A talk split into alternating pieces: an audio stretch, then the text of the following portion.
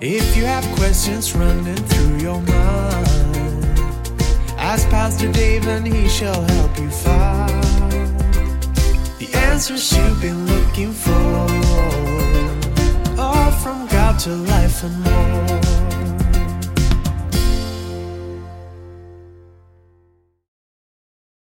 Hello and welcome back to My Pastor Says, the show that is all about you and your questions about God, the Bible, and life in general. I am your host, Dave Atherton. I'm the lead pastor at Aviator Church in Derby, Kansas, uh, and I'm so excited to be back. I was actually telling somebody uh, from my church who shall remain nameless uh, just this last week that we were going to be posting some more episodes and trying to get a little bit more of a regular recording schedule.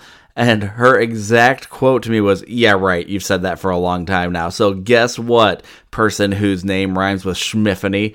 we are back. And not only are we back, but we're trying something new this time. Uh, if you ordinarily listen to us uh, in podcast form, that's great. We'll still be wherever podcasts are found. But we're also trying uh, this week to record uh, an episode here in my office. So if you want to, you can go to the Aviator Church YouTube page, which is youtube.com slash aviator church. Uh, and you can see my beautiful face talking at you uh, instead of just listening to me. And some of you may say, oh, no, we certainly don't want that. That's totally fine. You can certainly listen to the podcast as well. Uh, so we're back. We're going to be actually uh, kind of jumping back into it. Now, ordinarily, the way the show works uh, after our long hiatus, as a reminder, is uh, people will send questions to me. You can send emails to dave at aviatorchurch.com. Again, that's dave at aviatorchurch.com. Uh, and people can send in questions that they have, and I will uh, kind of pick and choose and we'll do a little bit of a anywhere from 10 to 30 minute dive on whatever topic it is uh, today obviously since we're kind of just getting back to recording i don't have any new questions um, and so what we're going to do today is actually deal with something that happened uh, kind of in the Big C church, as far as the American church, uh, within the last couple weeks that I thought was fairly newsworthy, uh, both in general but also specific to Aviator for a reason we'll get into in just a second. Um, and then we're going to look at this issue and then answer this question.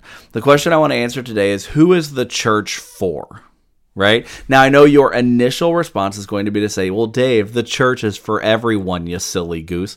Uh, and yes, uh, kind of. I would say that's right. However, um, we're going to look at an event that happened in the news about another church, um, and we're going to talk through that and kind of determine really who is the church uh, actually for. So, in order to set the stage, I need to say this.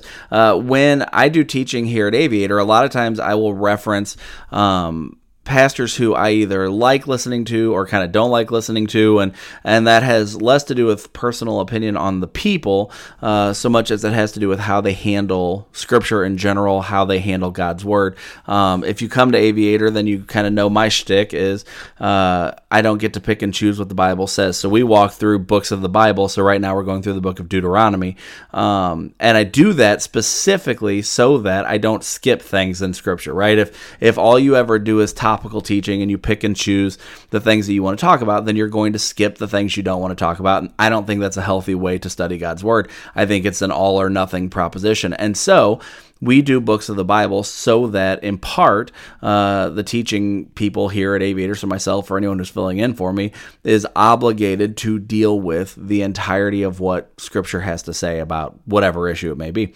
And so, anyways, uh, as doing that, I've, I've, referenced some teachers that I like, some teachers I don't like, and one of the guys who I've referenced as somebody who I listen to some uh, is a guy named Matt Chandler. Matt Chandler is at the Village Church down in Texas.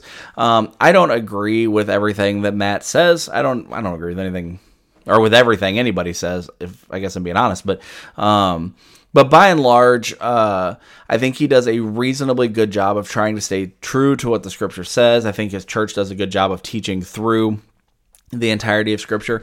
Um, again, there's definitely some things that he and I would probably differ on, and if we ever sat down, then we would have some differences to to discuss and to debate. Um, although he's much busier than I, I'm sure that will never happen. But uh, but anyways, he's somebody who I've at least referenced from the church, and because of that, and actually last year when we did our connect groups, um, we did uh, a study from Matt Chandler. Uh, so this is somebody who you know, like I said, I've I have endorsed somewhat from the stage, and and in our church we've listened to him, um, and I kind of want to talk about something that happened with Chandler and his church. So for those of you who are unaware, uh, like I said, Matt Chandler is pastor of the Village Church, and I think it was two Sundays ago now.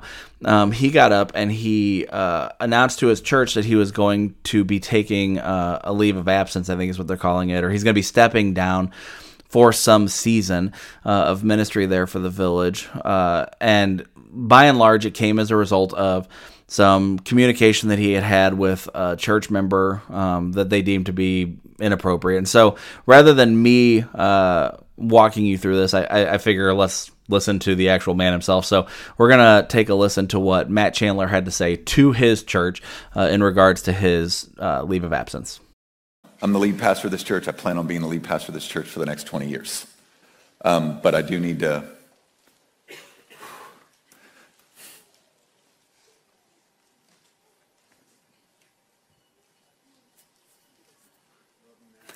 It's harder seeing you.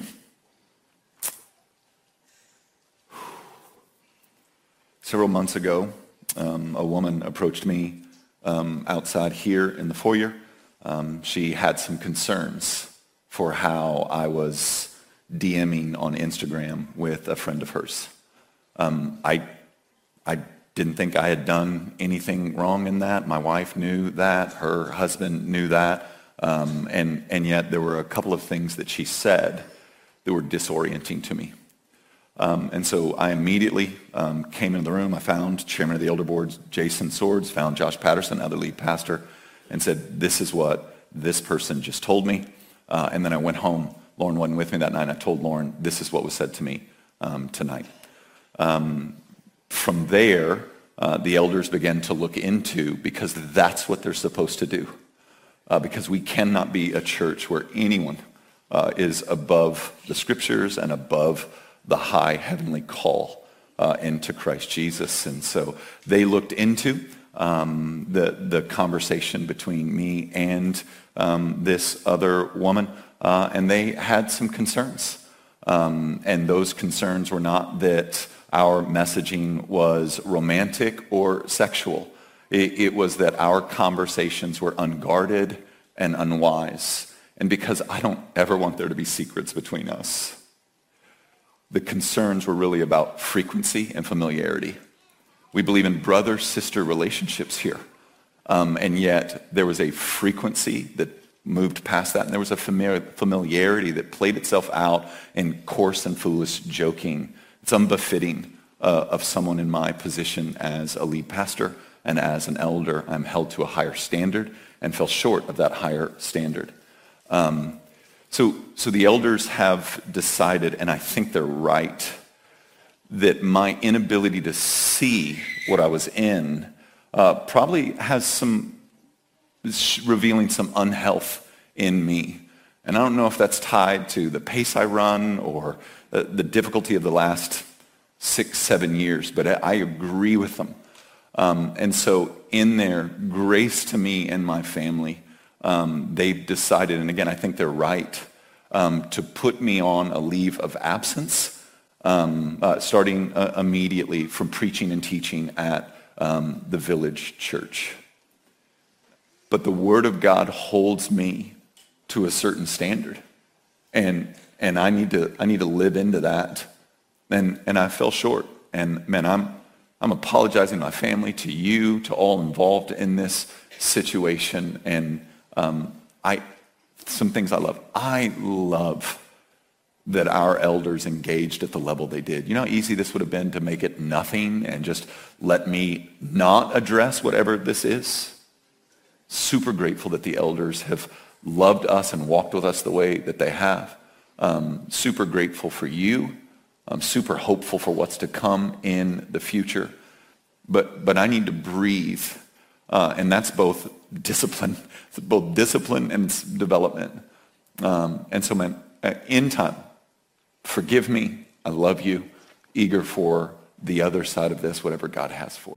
So that's a little bit of a snippet of what Matt had to say when he addressed the church.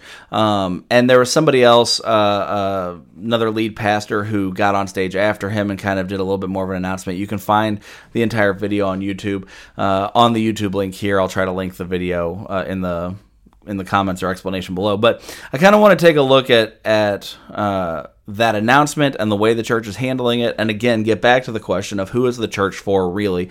Um, so I, I first off wanted to start by dealing with the announcement itself. Um, I, I of course saw this, and then I went to Twitter. So I'm not active on social media, but I do have um, a Twitter account for which I kind of curate to follow news. Um, I have a Facebook account so I can post on our church's page. Um, but so I went when I saw that uh, Chandler had made this announcement. I went and looked first off at the Twitter comments, which were exactly what you would expect the Twitter comments to be.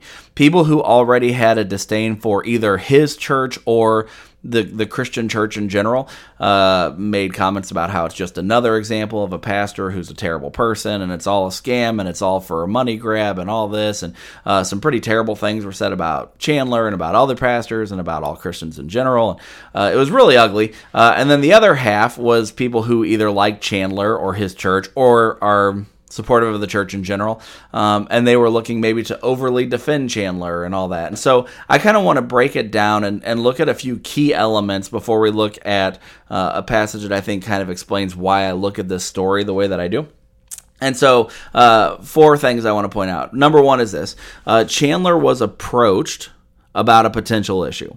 This is something that can't be overlooked. So, to the woman who brought the issue to Matt Chandler, uh, like if I, I obviously don't know her, I have no idea who it is, but I I would tell her if ever I had the opportunity to talk to her, you handled this very very well. Which is to say, you had an issue with somebody, you brought it to the person with whom you had the issue uh, in a way that it could be addressed. We look at this in Matthew 18. I'll read this to you. Um, the the heading in the ESV Bible on this is if your brother sins against you, and it's Matthew 18 starting in 15 says if your brother sins against you, go and tell him his fault between you and him alone. If he listens to you, then you've gained a brother. If he does not listen to you, take one or two others along with you, that every charge may be established by evidence of two or three witnesses. Verse 17 If he refuses to listen, then or excuse me, listen to them, tell it to the church. And if he refuses to listen to the church, let him be to you as a Gentile or a tax collector. So in Matthew 18, it kind of gives you a basic idea for how to handle conflict in the body of believers right? So this is this is specific to people who identify themselves as christians followers of christ uh, uh, people who are in the church christian church you're to take it to the person one-on-one if that doesn't work or if they're not willing to listen you come with two or three respected people between you uh, that are also believers and if that doesn't work then you take it to the church proper and if that doesn't work then basically this is saying you, you bounce them out of there until they're ready to repent and so First off, um, she handled this well. She came to him one on one. She brought the issue to him. And in his response to that, uh, I think Matt Chandler, again, so let me preface all of this by saying, assuming everything that's being presented is as they say it is. Um, he was number two, willing to hear them and sought out those whose job it is to hold him accountable. So they have a policy or a, a structure in their church. Who is it that has oversight over the pastor? Here at Aviator, uh, last year we had to rewrite our bylaws because our bylaws basically said um, that I could kind of, this is a, a massive, uh, uh, what do you call it? Paraphrase, obviously, but basically it was that I could do kind of whatever I want. And the only people who had any oversight was our group of elders, but all they could really do was affect my pay. And essentially, there was really no oversight on how decisions were made or on issues like this where you're having to deal with, you know, a potential uh, sin issue with one of your staff members. And so, anyways, they have their system in place. We've since, by the way, rewritten our bylaws, and and now we have kind of all of our structures in place there through our executive team here at the church, which is really great. And honestly, it's it's better for the church, it's better for me, it's better for everyone. Um, but anyway, so he went and immediately got the people uh, whom he needed to notify of this because he's his i think he said in his response right like i didn't think i'd done anything wrong but uh, this was brought to me it was disorienting i, I was kind of caught off guard and so i brought in the people who could who could exercise authority and accountability over me. I think that was good. Um, that was number three there. Actually, he did not believe he was in the wrong, but he submitted to the oversight nonetheless. Um, in the the speaking after Chandler stepped down, uh, the other lead pastor suggest or not suggested, but said pretty pretty bluntly that Matt Chandler had given access to all of his uh, social media, had given access to all of his email accounts and all this kind of stuff. And they hired an actual law firm to come in and do a full independent review of everything that he was doing to make sure there was no persistent sin issue that was happening there. Um, and now, point number four. So, number one is Chandler was approached about a potential issue one on one first. Number two is he was willing to hear and sought those whose job was to hold him accountable. Number three was he did not believe he was in the wrong, but he submitted to oversight nonetheless. Number four, this is important, is he's now working with his team to restore right relationships, meaning he is submitting to the authority that has been placed in the elders and in the, I assume, probably some staff members by the church. Uh, they are working out a plan by which to effectively restore him to work through whatever issues there are, um, as there are, as it's a sin issue to to work through the steps of of um, confessing that sin, you know, finding forgiveness, uh, working with the people whom he's affected on this, and and I'm sure there's other steps in there, maybe some counseling, things like that. Um, but ultimately, he is submitting to that authority to do what is necessary to try to correct the relationships and to deal with the sin issue that's there. Um, and so, again, assuming all of this is exactly what they say it is. This seems like, from the outside, and again, this is subject to change in light of new information. But it kind of seems like this is the way that things should be handled, right? That if somebody in the church has made a mistake, which by the way, every single person in church makes mistakes, every single person sins, every person falls short of God's glory. Uh, this is this is simply a biblical truth that's in Romans um, that that we try though we may, we're going to have issues, right? This is why you need accountability. This is why you need oversight, especially on church staff and leadership, but even for the the lay people in church, right? That that if we're professing to be believers, then we are professing and saying there's a certain way that we're going to strive to live our lives, and when we fall short of that, we need to be able to own those mistakes. We need to be able to deal with that. We need to be able to ask for and receive forgiveness uh, and, and to be able to uh, ultimately in the end uh, to be able to be shaped to look more like the image of jesus christ. And so that seems like what's happening here. Um, but there are some people who as soon as someone makes a mistake they want to write people off forever. And this is i've seen this play out here at aviator. I've seen this play out at every church i've ever been at. Um, people who uh, who profess to be Christians, and then the second that something has been done wrong, or that a leader does something wrong, or that their spouse does something wrong, or whatever, they jump to this incredible level of absolute unforgiveness. It's totally unhealthy, and it's just not what is modeled by Jesus. And so, in order to see that, I, I kind of want to look at this passage. It's one of my favorite passages um, because I think that it encapsulates the heart of Jesus towards the sinner. Um, and it's in Matthew chapter, uh, I believe, 9, where he calls uh, Matthew to be a disciple. So this is Matthew's recounting of how Jesus called Matthew to be a disciple. It says this As Jesus passed on from there, he saw a man called Matthew sitting at the tax booth. And he said to him, Follow me. And he rose and followed him. So a lot happens there. And again, sometimes we read the Bible monotonous. So let's make sure we understand what's going on. Matthew is sitting in the tax booth. He's collecting taxes from the people. Um, if you know anything about Bible 101, you know that the people hate the tax collectors. And the reason for that is because the people who are tax collectors are working for the Roman government basically to exhort. Uh, uh, uh, not to exhort, um, extort, uh, basically to steal money from the Jewish people. Uh, oftentimes, way more than is necessary. The taxes were oftentimes onerous on the Jewish people, and and so these are people who are collecting money of their their own community to give to the Romans, um, and and reporting to the Romans who's not paying their taxes and whatnot. So there's a lot of hatred. Well, let's let's just do this. How many of you love your IRS agents. Anybody? Yeah, big swing and a miss. And so this is Matthew sitting in the tax booth, and and as far as the people are concerned, we're going to see this here in a minute. excuse me, they refer to Matthew as a sinner. Um, it's somebody who is outside of the ritual laws of the Pharisees.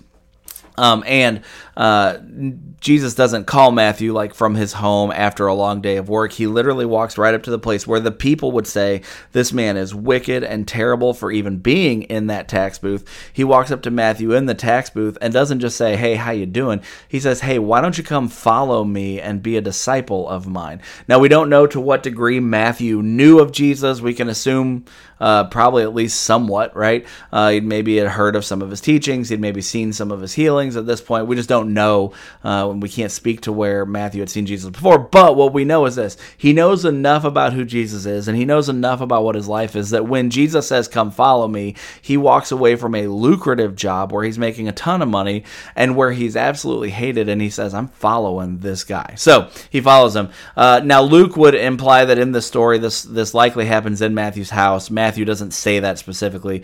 Um, but basically, they go to dinner, and it says this in verse 10. And as Jesus reclined at the table in the house, behold, many tax collectors and sinners. And again, that sinners is uh, kind of code for anybody who would be outside of the Pharisaical understandings of righteousness. Um, but anyways, many tax collectors and sinners were reclining with Jesus and his disciples. And when the Pharisees saw this, they said to his disciples, "Why does your teacher eat with tax collectors and sinners? Why is Jesus associating with these terrible people who do awful things?" And and really, that is a Twitter level response right there. That they're saying, you know, this person did something bad, so what should we do? Cancel them forever, and they should never be let back. Like they are awful people. They're dirty people people, they're sinful people, who has any use for them whatsoever? And Jesus, very, very vocally, by just being with them and investing his time with them is saying, I have a use for them. I see value in them. And so they're asking the disciples, Why does your teacher eat with these filthy tax collectors and sinners? But when he heard it, Jesus was the one who responded. And he said this Those who are well have no need of a physician, but those who are sick. And I think Luke had said, uh, it's not the healthy who need a doctor, but it's the sick right? Legitimately, what he's saying is this when these sinners are willing to recognize that they are in fact need of saving, that they need uh, a better plan, like like those are the people who are who are welcome here. Those are the people who are going to be, uh, as, as he says in other places, part of the kingdom of heaven. It's not going to be the self righteous, the ones who judge other people and who say anyone who's ever made a mistake doesn't make it up to my standards, right? He, Jesus is saying, if, if you're so righteous, then you don't need saving. So I'm going to preach to the sinners, right? That was Paul's approach in, in the book of Acts as he is becoming the preacher to the Gentiles, right? Like he goes to the people who need to hear about the saving grace of Jesus Christ and he says, Hey, I've got this incredible news for you, right? Now, what's important there is this in all of these people, what we're seeing over and over, and as he's talking to the woman caught in adultery, as we're talking to Matthew or to other tax collectors, to to um, Zacchaeus, the wee little man, right? As we see all of these things, when Jesus approaches them, what is their heart, right? Are they hard in their heart, or do they respond with repentance? And this is kind of the really crux of the question of who belongs in church or who is the church for. Yes, the church is technically for everyone. We want to hear, or we want people to hear the gospel of Jesus Christ, and that's great, right? But as far as who the church is really for, it's for people who recognize that, yeah, I'm not perfect. Yes, I am a sinner. Yes, I've missed the mark. And because of that, I need Jesus. And so that's what Jesus sees in Matthew and what he doesn't see in the Pharisees, right? That's why the rich young ruler went away sad, but the Pharisee uh, uh, Nicodemus was there at the the crucifixion of Jesus, right? Because it's not about what you do or what you are, it's about your heart. And are you willing to listen to the truth and and change your heart to to line yourself up with God's truth? And that's I think the crux of the issue here when you look at a story like a fallen pastor or anybody, right, who's made a mistake, and, and I mean, I know cancel culture is a big, huge thing, you know, these days, right? Like, once somebody is screwed up, everybody wants to crush them forever and ever, and they can never go back and have another job or whatever. I don't think that's the standard that Jesus has set. What Jesus sets here routinely for the church, and praise God for this as as someone who has made dumb choice and choices in his life, I am so grateful for the fact that it's not one and done when it comes to my sin. That that God's love is rich and, and his forgiveness is profound and his mercy and his grace are very real. That when I mess up, it's not that I mess up so that I can just say, oh, look, now I can keep doing whatever I want. But when I miss the mark, I can trust that my God forgives. And so, what I would say is, who is the church for? Ultimately, we want everyone to hear the gospel, but the church is for those who are repentant and broken over their sin. So, there you go. Uh, be interesting to see what comes out of the stuff with with Chandler. I will say, I would encourage you guys to be praying for that church um, because they're going through a difficult season. I'm sure that people are going to be very hurt by this. Um, there's going to be people who have lost faith in their pastor, and that's never a good place to be. Uh, every time I see one of these stories, you know, whoever it may be, um, where there's an issue with a church leader, even if I think the church leader is is off their rocker theology theologically or whatever. It just makes me sad because it's that many more people who are not going to give church a chance because it's just another hypocrite and all this and that. And so, you know, my prayers are for Matt Chandler that he is right hearted in this and that he's repentant. My prayers for whoever is affected by this. Um, and then from there, here's what else I do I just move on because ultimately we've got our own stuff to deal with. And so, uh, anyways, I just thought it was an interesting uh, story that was happening and a good opportunity to just be reminded of who the church is for. If you have questions that you would like to have addressed on a next episode of the podcast, please email me at dave at aviatorchurch.com. Again, that's dave at aviatorchurch.com. I'm going to try to do, I, who knows? Listen, let's be real about this. Let me just get this out there. I try to plan things. It takes a while. I'm always amazed by content creators how fast they can crank stuff out. This is a grind for me. I'm going to try to put one out every two weeks at at worst, hopefully uh, weekly um, throughout the fall semester here, and probably take a break around Christmas. Um, but anyways, I'm going to try to be pretty consistent. So if you have questions, if you'd love to have answered, uh, shoot me an email, and we will catch you on the next episode of My Pastor Says. Thanks a lot, guys. Bye.